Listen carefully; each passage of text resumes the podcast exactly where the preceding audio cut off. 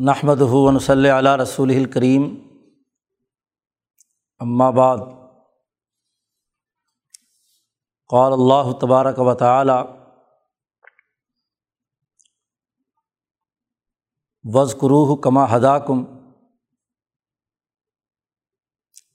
وقال تعلیٰ لینال اللہ لحومہ ولا دماء ولاکن ینالحتقوا من کم وقال النبی صلی اللہ علیہ وسلم، لکل قومن عید و حاضہ عیدنا، صدق اللہ مولان العظیم و صدق رسول النبی الکریم۔ معزز دوستوں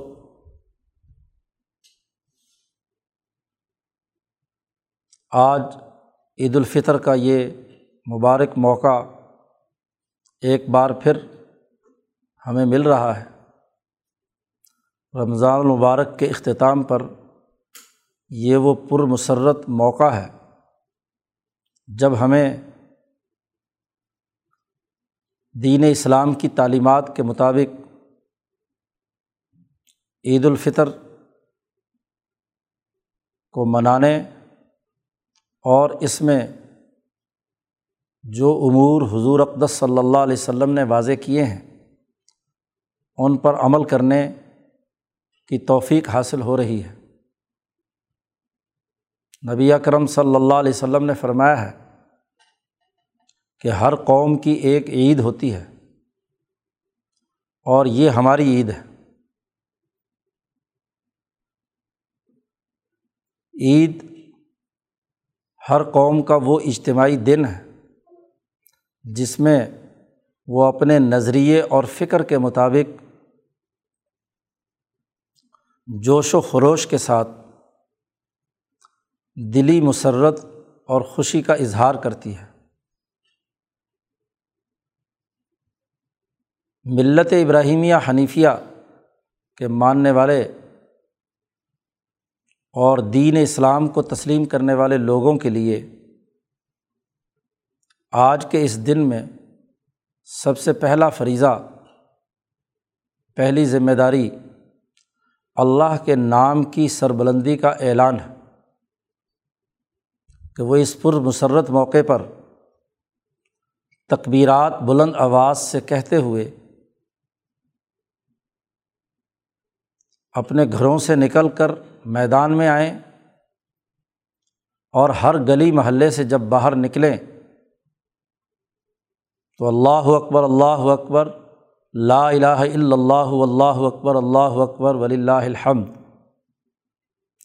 اللہ کی بڑائی، اس کی حمد و ثناء اور اس کی حکمرانی کو تسلیم کرنے کا اعلان کریں۔ اس موقع پر ان کے دلوں میں یہ بات راسخ ہو جائے کہ حکومت حقیقت میں اللہ کی ہے۔ ذات باری تعلیٰ کی ہدایت کے مطابق زندگی بسر کرنے کا عزم کریں۔ جو امبیا علیہم السلام کی سچی تعلیمات کے تناظر میں ہمیں ان کے سچے اولیا کے واسطے سے پہنچی ہیں۔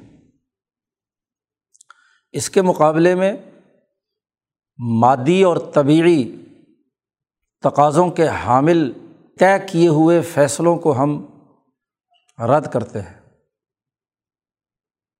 عید گزارنی ہے تو اللہ کی بڑائی کے اعلان اور اس طریقۂ کار کے مطابق ہے کہ ان کی گلیوں اور محلوں اور ان کے میدانوں میں اللہ کی حکمرانی کا اعلان ہو، اللہ سے متصادم فیصلے اس کے تسلیم کرنے سے انکار کر دیا جائے۔ وحدانیت کا، وحدت انسانیت کا تقاضا یہ ہے کہ وہ اپنے رب اور پروردگار کے سامنے سربسجود ہوں۔ اور پھر وسیع میدان میں جمع ہو کر ایک ایسی اجتماعیت کو پیش نظر رکھیں جس میں زائد تقبیرات کے ساتھ اللہ کی بڑائی کا اعلان ہو اس کے سامنے سربسجود ہوں، اس کے سامنے رکوع کریں، اس کے سامنے قیام کریں۔ اجتماعی طور پر نماز عید الفطر پڑھیں، یہ ذمہ داری ہے۔ اور اللہ کے حقوق کے ادا کرنے کے بعد ہم پر ذمہ داری یہ ہے کہ اللہ کے مخلوق انسانیت کے لیے ان کی خدمت کرنے، ان کی ضروریات کو پورا کرنے کے حوالے سے بھی اپنی ذمہ داریوں کو سمجھے۔ جب عید الفطر اللہ کے لیے بنانی ہے، تو اللہ تبارک و تعالیٰ نے حکم دیا ہے، ان کے رسول نے ہمیں ہدایت دی ہے کہ صدقۂ فطر ادا کرے۔ نماز پڑھنے سے پہلے کوشش کرے کہ غریبوں تک ان کے لباس اور کھانے پینے کا انتظام کیا جا سکے، ان کی ضروریات کو پورا کیا جا سکے۔ انسان دوستی کا اظہار ہو تاکہ وہ بھی آپ کے ساتھ شریک ہو جائیں۔ اور پھر اس عید الفطر میں جو پرمسرت موقع ہے، جوش و خروش کے ساتھ ایک دوسرے سے اپنی دلی قدورتوں کو دور کرتے ہوئے